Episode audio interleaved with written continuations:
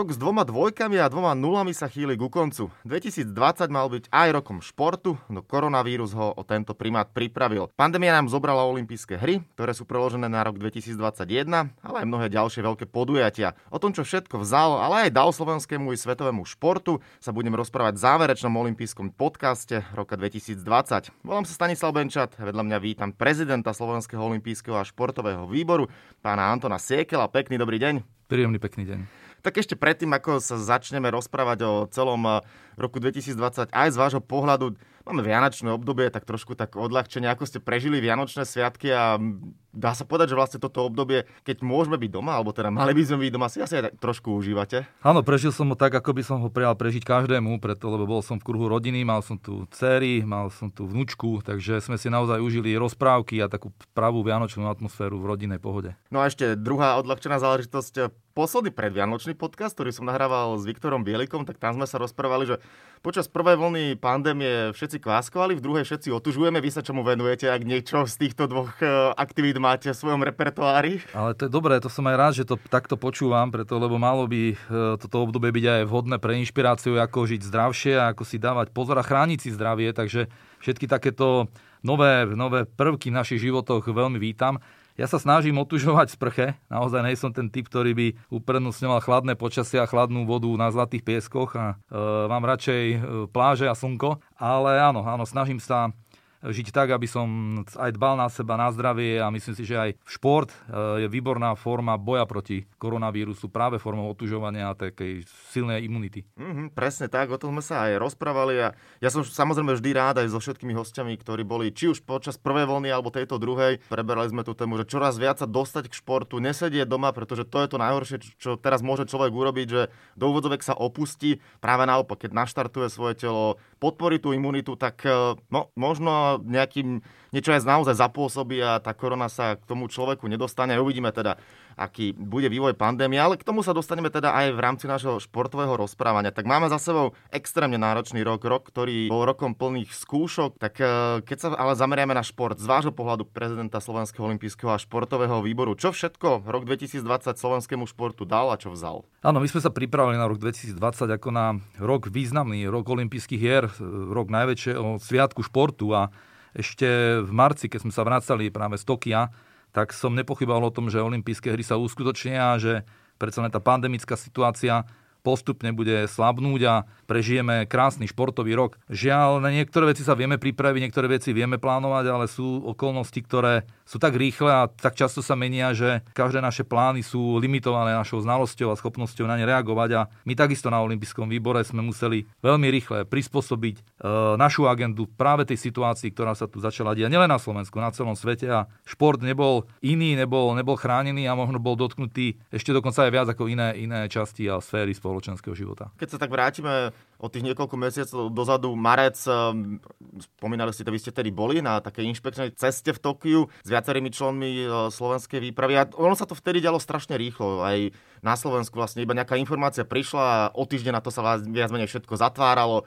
zavreté letiska, zrušená hokejová liga a tak ďalej a tak ďalej tak celý ten priebeh a vlastne potom o pár týždňov na to bolo zasadnutie MOV, kde sa rozmýšľalo, že možno mesiac sa bude čakať a vlastne tiež o dva dní na to olympijské hry preložené. Tak ako ste vnímali tú hektiku tých dní? Áno, v prvom rade chcem zdôrazniť obrovskú zodpovednosť každého, kto príjma ťažké rozhodnutia, ktoré majú celosvetový dopad a organizačný výbor a Medzinárodný olympijský výbor práve takéto rozhodnutia museli príjmať. Takže veľká úcta a rešpekt k ich názorom, ktoré prezentovali v tej dobe a aj k ich rozhodnutiam, ktoré prijali. Ja, sa, ja som rád, že e, olympijské hry sa nezrušili. To je prvý veľmi dôležitý fakt. To, že sa presunuli na rok 2021, vnímam ako v princípe dobrú správu. Aj keď je finančná strata z toho presunu obrovská, tak stále športové hnutie žije tým, že olympijské hry v Tokiu nakoniec budú, že to budú možno takým symbolom novej doby v športe, preto lebo som presvedčený o tom, že už nič nebude ako bolo pred rokom 2020 a sám som zvedavý, ako sa s tým vysporiaduje aj výpravy, športovci, celý organizačný tím, aké základy budú stanovené do ďalších olympijských hier, ktoré sa budú v budúcnosti konať. Áno, takže aj z toho, čo počúvam, vy ste teda optimista, že tie olympijské hry budú, lebo stále sú také názory, aj samotní Japonci to napokon povedali, že pokiaľ situácia či už e, v krajine vychádzajúceho slnka alebo vo svete nebude lepšia, tak už ani obyvateľe povedali, že radšej si to neželáme, aby v tejto chvíli boli olympijské hry. To je to, o čom som hovoril a ja som to aj deklaroval za olympijský výbor, že my by sme neposlali našich športovcov, našu výpravu do prostredia, ktoré ktoré by bolo rizikové, ale tá alternatíva vôbec nie je na stole, pretože samotný organizačný výbor by nepripustil niečo podobné. Takže ak nám to situácia vo svete umožní, ak, ak bude vakcinácia, ak bude E, budú celosvetové také opatrenia prijaté, ktoré budú eliminovať tieto riziká, tak som presvedčený, že olympijské hry budú. Ale ak by sa tak nestalo, tak samozrejme zdravie je vždy prednejšie a musíme počítať aj s touto veľmi smutnou variantou, že by sa na celosvetovo vymklo z rúk a potom by olympijské hry museli byť zrušené. Áno, tam je viacero variant a nezavidím teda pánom či už zemového organizačného výboru alebo teda všetkým Japoncom, ako tam riešia rôzne situácie, momenty, že s divákmi, bez divákov, koľko športovcov, či sa náhodou nebudú škrtať nejakí členovia realizačných tímov, keď aj vy tieto informácie dostávate, tak to, je, to asi musí byť tiež také, že jeden deň niečo platí, potom o týždeň sa môže niečo meniť a rôzne návrhy padajú. Áno, tento rok je práve príznačný častou zmenou situácie a my sme vo veľmi úzkom kontakte aj s Medzinárodným olympijským výborom, aj s ďalšími národnými olympijskými výbormi, takže tieto informácie máme aktuálne, máme ich z prvej ruky a ja chápem, že sa aj tá situácia potom závery z nej vyplývajúce menia v čase, ale pristupujeme k tomu naozaj veľmi zodpovedne a pripravujeme sa na všetky možné scenáre, ktoré dneska vieme odhadnúť, s ktorými vieme kalkulovať. Mm-hmm. Ako ste vy vnímali a vnímate to, čo sa aj vlastne z toho druhého pohľadu, teda zo strany športovcov, to musí byť na nich takisto extrémny tlak a tiež absolútne iná nová skúsenosť, že najskôr niekoľko mesiacov možno nešportujú alebo majú zakázané aj športovať, nevedia, čo bude. Potom teda nejaká možno kvalifikácia sa spustí ale jednoducho má to v hlave, že vlastne stále pritom nevedia, či tie olympijské hry budú. Áno, v prvom rade celý život vrcholového športovca je založený na príprave, na dôslednej príprave, na pláne prípravy, na kalendári podujatí a, a vrcholných podujatiach. Takže ani si nevieme predstaviť, ak je to extrémne zložité, keď tento kalendár sa zrazu rozsype a musia hľadať alternatívne rýchle riešenia na to, aby sa aj udržali v špičkovej forme a súčasne boli pripravení na ten správny deň D, ktorý očakávajú. Takže veľký klobúk dole pred e, našimi športovcami, že urobili maximum preto, aby si formu ladili preto, lebo aj keď e, tento rok bol veľký výpadok športových podujatí, tak predsa nejaké sa uskutočnili a naši športovci sa snažili obstať v tej konkurencii s odsťou. Z tých podujatí možno, mm, čo vás tak najviac zaujalo, čo ste si možno aj vedeli vychutnať? E, ja som bol osobne na Dudinskej 50 takže videl som Maťa Tota priamo v akcii, veľmi som mu to želal a naozaj sa teším spolu s ním, že sa mu podarilo kvalifikovať a je to športovec, ktorý si to naozaj zaslúži. Keď sa bavíme o tom slove koronavírus, tak e, najvyhľadávanejšie slovičko v Google a jednoducho no, čo si budeme hovoriť, celou to pandémiou žijeme, zobúdzame sa, všetci hneď kontrolujú mobily, aká je situácia, to isté pri každom stretnutí jednoducho nedá sa tomu uniknúť. Vy ste tomu samozrejme nemohli uniknúť aj skrz to, že slovenský šport e, sa ocitol v náročnom období a keď boli zatvorené športoviska, potom rôzne kompenzácie sa riešili. Jednoducho také trochu naťahovačky s vládou, ako to vlastne bude vyzerať ako ten slovenský šport, alebo či ten slovenský šport vôbec prežije. Namiesto toho teda, aby ste riešili prípravu na olympijské hry a tešili sa a pomaly odlietali s výpravou, tak ste chodili trošku na iné stretnutia. Áno, je to súčasťou našej práce a my musíme riešiť aj veci, ktoré nikto neplánoval, ale je nevyhnutné reagovať rýchlo a adresne a my sme v zásade okamžite v apríli zriadili fond pripravený pomáhať práve preto, aby sme zachytili tých, ktorí boli v tej prvej vlne najviac postihnutí výpadkom príjmov a sú to hlavne tréneri, tréneri mládežnických klubov, kluby samotné, takže snažili sme sa ich aktivovať, aby ostali pri športe a a hlavne, aby ostali v kontakte so svojimi zverencami. Takže taká prvá pomocná ruka bola zo strany Olympijského výboru podaná. Očakávali sme možno aj takú rýchlejšiu pomoc zo strany Fondu na podporu športu, prípadne iných možností, ktorými ministerstvo a vláda disponovali. Chápem zložitosť tej situácie, nikto na ňu nebol pripravený a nikomu nevytýkam to, čo sa stalo, ale berme to ako ponaučenie do budúcna, aby sme v prípade podobných situácií už pripravení boli a vedeli reagovať rýchlejšie. My keď sme sa rozprávali na jeseň, keď uh, začínala nastupovať tá druhá vlna pandémie, tak sme riešili otázku toho, že akým spôsobom je viac menej to prepojenie z hora, teda štát a šport, že nie je to na dobrej úrovni a tá komunikácia mala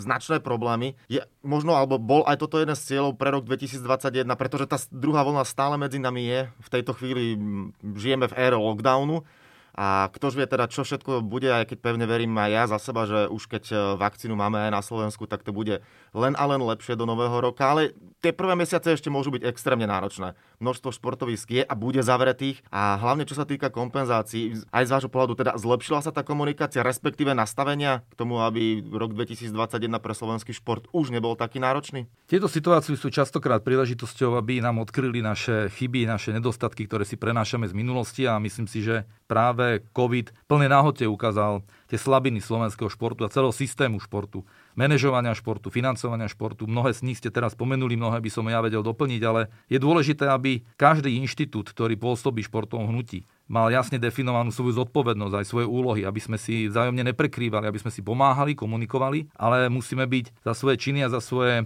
výstupy zodpovední sami. To je úloha Slovenského olympijského výboru ako strešnej organizácie. Svoju úlohu má samozrejme Fond na podporu športu, svoju úlohu má ministerstvo, školstva, vedy, výskumu a športu a ďalšie inštitúty a inštitúcie. A toto je dôležité do budúcna, veľmi precízne nastaviť a myslím si, že aj na to slúži práve naša aktivita, ktorú nazývame stratégia rozvoja slovenského športu na roky 2020 a 2030, aby každý vedel jaká je jeho úloha v tom športovom ekosystéme a každý vedel aj skladať účty za to, čo sa mu podarilo, kde boli nedostatky a čo ešte treba dorobiť. Napriek tomu mne to niekedy stále tak príde, ako by sa zabúdalo z hora na šport. Jednoducho, keď si pozrieme okolité krajiny, akým spôsobom sa komunikuje, akým spôsobom sa peniaze rozdeľujú, tak ten šport zohráva významnú úlohu. Ten tlak, o ktorom opäť spomeniem aj to naše rozprávanie z jesene, že treba vytvoriť, aj vlastne sa následne vytvoril tlak, boli viacero tlačoviek, jednoducho z hora teda prišli nejaké nariadenia, ktoré vlastne povolili aspoň teda štart e, niektorých profesionálnych súťaží a trošku teda zmiernili sa opatrenia voči športu, že našťastie to nebolo všetko zatvorené, čo už by bol absolútny nonsens.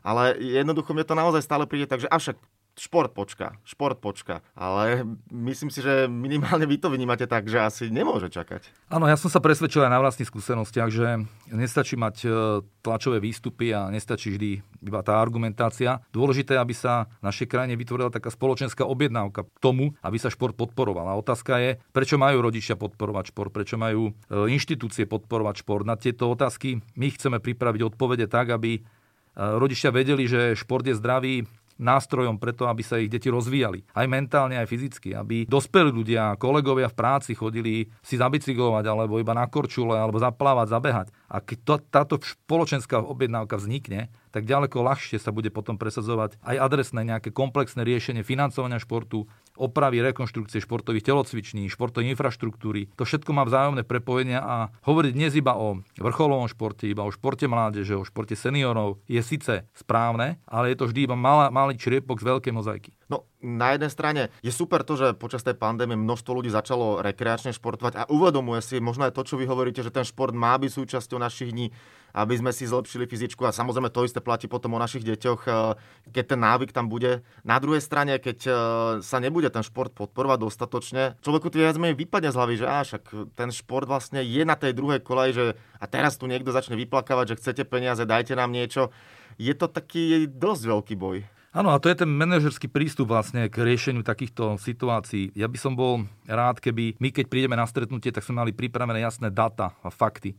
Čo to znamená zdravá populácia, čo to znamená v úspore zdravotníctve, čo to znamená e, zdravá mládež e, do jeho ďalšieho rozvoja, osobnosti, čo to znamená nahradiť veľmi lacné populistické symboly, symbolmi a vzormi športovcov, úspešných športovcov, olimpionikov. Toto všetko, keď vysvetlíme ľuďom a budeme to komunikovať zrozumiteľne, tak som si skoro istý, že ľudia pochopia, prečo je šport dôležitý a že nás veľmi tešia úspechy Petri Vlhovej a našich hokejistov, každého športovca, ktorý dosiahne úspech na medzinárodnej scéne. Ale to je takéto, taký ten bombónik, to je takéto najkrajšie na športe, preto to je krásna emocia, ale šport má aj ďalšie, ďalšie mnohé benefity pre zdravie seniorov, pre, pre dopady na spoločnosť ako takú. Takže Chceli by sme a budeme sa veľmi snažiť, aby práve prostredníctvom Slovenského olympijského športového výboru aj v spolupráci so Slovenským paralympijským výborom a nechcem zabudnúť na šport zdravotne znevýhodnených, sme práve tieto otázky otvárali pripravili sa na tú argumentáciu tak, aby bola pevná, presvedčivá a potom bude už iba na tom, aby sme boli aj úspešní a tie autority, ktoré majú tú možnosť a právo rozhodovať, prijali našu argumentáciu a pomohli podporiť a rozvinúť šport na Slovensku. No toto celé, čo ste teraz ale povedali, je taký pomerne dosť veľký balík, keď možno nepotrebujem tu teraz rozoberať absolútne krok po kroku, ale keby si tak dáme takú otázku, že v roku 2021, čo bude podľa vás hlavná, alebo čo je podľa vás hlavná výzva Slovenského olympijského a športového výboru pre spomínanú pomoc a zlepšenie situácie športu u nás? Ja som rád, že si položili takto otázku preto, lebo musíme si stanovať ciele, ktoré sú dosiahnutelné a ktoré sú aj verifikovateľné, merateľné. A keď sme začínali na, v roku 2016, tak sme si hovorili strešná organizácia, prišiel štátny tajomník pre šport, fond na podporu športu. Myslím, že úžasné veci v slovenskom športe a otázka logická je, čo ďalej. A pre mňa sú to dve oblasti. Je to jednak e, spomenutá stratégia rozvoja národného slovenského športu a druhá, ktorá mala byť riešením práve takých dlhotrvajúcich problémov a sporov v niektorých národných športových zväzov je športový arbitrážny súd, kedy by si športové hnutie prevzalo na seba zodpovednosť za riešenie situácií, ktoré sú riešiteľné, preto problémy sú v každej sfére života. Šport nie je výnimkou, ale je našou povinnosťou nastaviť si systém tak, aby sme si ich vedeli riešiť sami vo vnútri športu a aby sa na verejnosti nemuseli dostávať potom také smutné správy, kedy je ohrozený štart slovenských športovcov alebo, alebo športoví funkcionári sa prú medzi sebou. Toto celé korona obdobie vnímate tak, že to hnutie sa skôr spája alebo sa mnohokrát vzdialuje? Myslím si, že tá empatia je v športe prirodzená, vrodená. Každý, kto robil dlhodobo šport, tak vie, čo to to je vzájomne si pomôcť a vie pochopiť aj iného športovca a vôbec aj spoluobčana. Takže v tomto nevidím nejaký problém. Práve možno naopak. Myslím, že e, zo strany predovšetkým športovcov, ktorí ukončili aktívnu činnosť, vidím obrovský záujem o tom pomáhať alebo byť aktívny aj naďalej a práve takáto kritická situácia ich ešte viac vyburcovala v tom, že sú pripravení kedykoľvek im zavolám prísť, pomôcť. Veľmi dô, dobrým príkladom vlastne toho bolo aj naša aktivita Olympijská kvapka krvi, kedy či už Peťo Sagan alebo akýkoľvek športovec, ktorého sme oslovili, tak veľmi rád prispel a vyzval vlastne ľudí ísť darovať krv práve v takomto ťažkom období. tak e, spomínaný Peťo Sagan e, nám robil radosť v roku 2020. Rovnako tak ale napríklad spomeniem už aj e, vami menovanú Peťu Volhovú. Tá, už keď tak prejdeme na takú veselšiu tému a zabudneme čiastočne na tú pandémiu, obhájila svoj triumf v ankete Športovec roka. Asi sa zhodneme, že v, týchto náročný, že v tomto náročnom období je vždy príjemné zapnúť si telku, cez víkend si pozrieť to lyžovanie a máte to tak aj vy, že trošku vypnúť, zabudnúť na okolnosti dneška, keď pozeráte napríklad spomínanú Petru?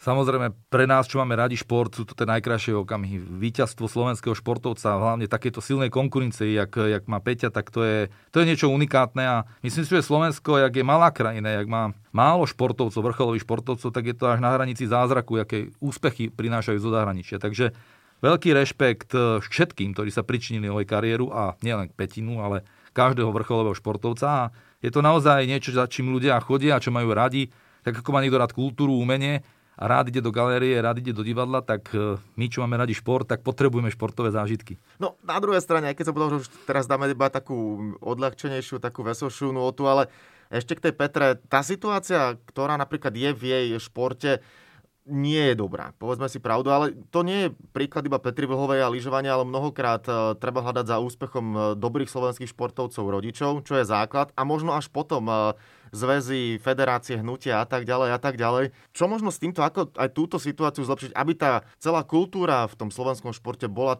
trošku inak nastavená, jednoducho, aby to fungovalo tak, ako to na papieri by malo. Áno, dovolím si odpovedať v takých dvoch rovinách. Tej prvej je to tá situácia v športe, v slovenskom športe všeobecne. A ja hovorím, že ak vznikajú problémy, ktoré je normálne, že vznikajú, tak ich riešme na začiatku. Nenechajme ich eskalovať do situácií, ktorá nastala aj momentálne v lyžovaní, preto lebo to častokrát môže byť už dosť neskoro. Takže našou úlohou a povinnosťou je tieto problémy identifikovať a urobiť všetko preto, aby sme ich zárodku vedeli vyriešiť. Komunikáciu medzi športovcom, zväzom, funkcionárom, trénerom. Potom môžeme potom byť optimistickí práve v takých tých riešeniach systémových dlhodobých opatrení. Čo sa týka podpory športovcov, ja si myslím, že úplne prirodzené, normálne všade vo svete Slovensko zase nevnímajú, že najväčší záujem o kariéru, športovú kariéru majú rodičia. Je to, je to niečo, kto iný by ju mal mať, takže e, my musíme komunikovať s rodičmi, musíme si vážiť ich e, prístup športovcom, hlavne v tom rannom mladom veku. E, to, že chodia s nimi na tréningy, to, že financujú vlastne tie počiatky športovej kariéry je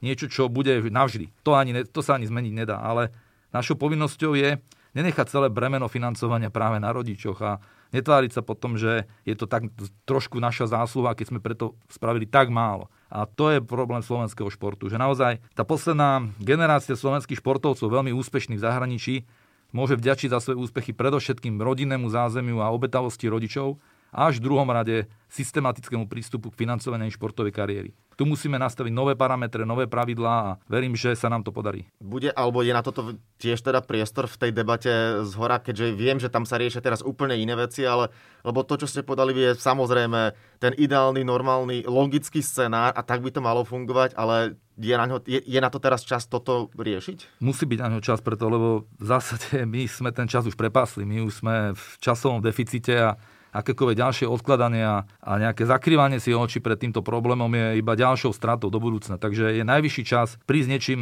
čo bude komplexné, čo nám povie, áno, máme tu vrcholový šport, prečo ho máme, z akých zdrojov chceme financovať, ako sa chceme starať o talenty. To, čo robí Slovenský olimpijský výbor, je v našich možnostiach maximum. My máme projekt juniorský olimpijský tým, kde dávame mladým nádejam slovenského športu nielen finančný príspevok, to je to je jedna z častí, ale bereme ich ako súčasť týmu, olympijského týmu, ktorý má nejaké, nejaké výsady, môžu mať e, prístup k mediálnemu tréningu, nejakým e, lepším e, doplnkom stravy, takže majú množstvo antidopingových alebo prednášok a seminárov, ktoré ich budú vedieť nasmerovať ich budúce športové kariéry. Toto je tá starostlivosť, ktorú ja myslím. Nie je to vždy iba o tom transferi finančných zdrojov na nejaký účet, ale o tom záujme verejnosti aj športového hnutia o kariéru športovcov. Tak presuňme sa už ale teraz do roku 2021, ten sa o pár hodín e, viac menej začne. Čaká nás extrémne náročný rok, pretože olympijské hry preložené, majstrovstvá Európy vo futbale, po ročnej pauze opäť majstrovstvá sveta v hokeji a množstvo iných ďalších akcií, ktoré buď boli preložené, alebo sa v tom roku 2021 mali konať a teda pevne veríme, že sa budú. Vy ste optimista, že všetko sa to zvládne? Teraz samozrejme rozprávame sa o tom čiastočne ideálnom scenári, že nebude nejaká tretia vlna pandémie alebo niečo sa nestane, ale jednoducho už by to malo ísť v takých linajkách, že takto to tu je, tieto dátumy platia, lebo to, ak, ak to všetko bude, tak to podľa mňa fa- športoví fanúšikovia iba zapnú 1. januára alebo 2. telku a 30. decembra ju vypnú, lebo stále niečo bude. Áno, to, toto sa teším a, a samozrejme, že ako športového fanúšika ma láka táto predstava. Vychádzame teraz z toho, že sa tá pandemická situácia zlepší natoľko, že bude možné organizovať podujatia. A potom jedným dychom musím dodať, že je obrovský rešpekt samotným organizátorom, preto lebo ak do roku 2020 to bolo ťažké, tak od roku 2021 to bude ešte násobne ťažšie. Zabezpečiť všetky opatrenia, to si ani nevieme predstaviť, čo to, čo to obnáša, keď si zapíname televízor a pozeráme už samotný športový prenos. Takže aj keď to nebude ľahké, ja som presvedčený, že na celom svete ľudia, ktorí sa pohybujú v športe, dychtivo čakajú na to, aby mohli privítať športovcov, mohli privítať fanúšikov, mohli vysielať šport a, a mohli sa všetci tešiť zo športu. Áno, fanúšikovia, pre ľudí sa robí šport. Pre fanúšikov sa robí šport a možno aj také záverečná otázka nášho rozprávania v rámci tejto hlavnej časti olympijského podcastu. Je možno aj vašim takým želaním do roku 2021, aby aj ten slovenský šport sa dostal do nejakých tých normálnych e, scenárov a kolají, ale jednoducho, aby sa ľudia konečne mohli vrátiť na športoviska, lebo ja napríklad e, párkrát eh, som bol na hokejových zápasoch a to je, to je utopia. To je, to je ako Mad Max, postapokalyptický scenár, jednoducho to je, to je strašne smutný pohľad a pocit. Áno, súhlasím s vami, ja som tiež mal príležitosť vidieť prázdny štadión a to, to je niečo, čo mi trhá srdce a Teším sa na to, že športoví fanúšikovia sa vrátia na tribúny, preto lebo športovci ich potrebujú, potrebujú cítiť tú podporu a tú atmosféru. Ale ja musím dodať k tomu, že pre mňa osobne je úplne na rovnaké a možno aj mierne, mierne dôležitejšie, aby sa nám vrátili mladí ľudia k športu, aby, aby sme naozaj nestratili práve týmto rokom športovcov, ktorí vo veku 8, 10, 12, 14 rokov športovali, súťažili. Možno to nebolo naš, najnavštevovanejšie športové podujatia, ale pre nich boli veľmi dôležité porovnávať sa, mali v sebe tú športovú hravosť a ak nám vypadnú do systému, tak tú stratu si uvedomíme za pár rokov, ale bude veľmi citeľná a apelujem potom aj na trénerov, rodičov, aby sa snažili viesť deti naspäť športu, aby sa im venovali, aby im naozaj dali ten čas k tomu, aby mohli šport robiť a za, za nás môžem slúbiť, že budeme robiť všetko preto, aby sme túto úlohu na nich nenechali a patrične na tom aj participovali. Budem vám k tomu samozrejme držať palce, pretože áno, deti sú naša budúcnosť a pevne verím, že budeme zdravý národ a mať čo najviac dobrých športovcov, hoc aj na amatérskej úrovni, ale samozrejme aj čo najviac eh, profesionálov, ktorí budú nosiť medaily z veľkých podujatí. Olympijský podcast sa pomaly, ale to bude chýliť ku koncu, ale tak ako som so športovcami mnohokrát riešil dve rubriky, tak dám ich aj vám, však čo budeme, keď sa takto na konci roka rozprávame. Ale tá prvá je príjemná. Začneme s jedlom. Ako sú vaše obľúbené raňajky? Možno nejaký ranejší rituál, bez čoho si neviete predstaviť začiatok dňa? ja mám na raňajky rád čaj, to, to, to mi príde ako teplý nápoj, ktorý si moje telo pýta. Ale ako keby som si mal vybrať zo všetkých jedál, ktoré na raňajky mám ako možnosť si dať, tak je to taká kokosová kaša s ovocím a s medom. Mám taký horký med, takže to mi príjemne tak naštartuje moje telo aj mysel na, na ďalšie, ďalšie hodiny dňa. OK, ja som schválne čakal, či náhodou nepoviete vajíčka, lebo vajíčka boli suverene najčastejšia odpoveď v rámci všetkých olympijských podcastov. No dobre, poďme na záverečnú časť a to je kvíz. Aj pre vás som si pripravil tri otázky spojené s olympizmom, respektíve dve s olympizmom a tretie s Japonskom, ale k tomu dojdeme. V roku 1920 na hrách v Antwerpách stanovil švéd Oskar Svan rekord ako najstarší olimpionik a držiteľ medaily. Získal striebro v streľbe. Koľko mal vtedy rokov? Budete mať 4 možnosti. Buď mal 65 rokov, 70, 72 alebo 81 rokov. Nepamätám si to. Ale tak budem iba typovať a pretože strelba je ťažký šport, sám som si ju skúsil, tak sa mi zdá 81 rokov dosť veľa. 81 ste vylúčili ano. správne, dobre, to je príliš veľa. Takže bude to 65, 70 alebo 72. Aha, tak 70. 72 dokonca, ešte o dva viac. Je to neuveriteľné. No Oskar Svan mal 72 rokov, keď získal medailu na olympijských hrách a o 6 rokov na to zomrel. No tak, eh, ale 72. Klobúk dole pred ním. Presne tak, klobúk dole. Poďme na druhú otázku. Kuba je absolútnou veľmocou v boxe. Na svojom konte má 73 medailí spod 5 olympijských kruhov, čo je po Spojených štátoch amerických druhý najväčší počet. Typnite si ale z tých 73 medailí. Je viac alebo menej ako polovica zlatých? No, tak Kuba, Kuba je skutočne veľmocou boxerskou a ja chcem veriť tomu, že viac bolo zlatých. Je to správna odpoveď. Je to, ako, je to neuveriteľné číslo. Keď si zoberieme, že 73 medaily majú a z toho viac ako polovica 37, čo je Tesne, tesne, ale je to tak, 37 je zlatých, strieborní majú dokopy 19 bronzových, 17 medailí, takže ten súčet je 36, ale zlatých o jednu viac. No a poďme na tretiu záverečnú otázku, tu vždy spájam s Japonskom, keďže tak ako sa aj my rozprávame, všetci veríme, že rok 2021 bude oslavou športu v Japonsku a v Tokiu, kde sa odohrajú olympijské hry. A ja to tak niekedy zvyknem kombinovať. Buď dávam športovú alebo geografickú otázku a na vás vyšla geografická. Koľko ostrovov a ostrovčekov tvorí Japonsko? A budete mať toleranciu 500. tak eh, to ste mi dali naozaj ľahké úvodzovkách otázky. tak ako každé. ale Japonsko je krajinou, ostrovnou krajinou s množstvom ostrovov a myslím si, že ich bude aj pri tej tolerancii 500, tak by som typol 5000 trochu viac. Je 6852. Neuveriteľný počet. To malé ostrovčeky a samozrejme tie hlavné veľké ostrovy. Tak 6852 bola tá správna odpoveď. Mám sa čo doučiť. A, mali sme tu viacero eh, hostí, ktorí mali bilanciu 0 plus 3, takže minimálne tá Kuba to zachránila. Tak máme za sebou aj posledný podcast roku 2020.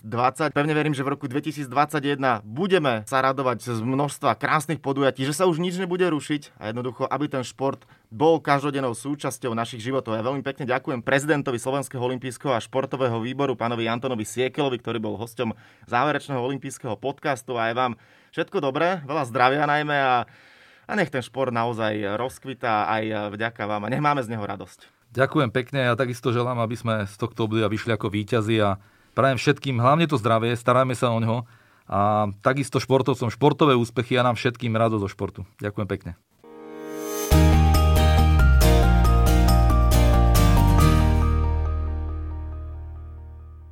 Tak, a to je na tentokrát všetko. Dúfam, že sa vám náš podcast páčil. Prihláste sa na jeho odoberanie vo svojej podcastovej mobilnej aplikácii na platformách Google Podcasty, Apple Podcasty a Spotify. Podcast môžete podporiť tým, že ho odporúčite niekomu z okolia alebo náš podcast ohodnotíte na Apple Podcastoch, veľmi nám to pomôže.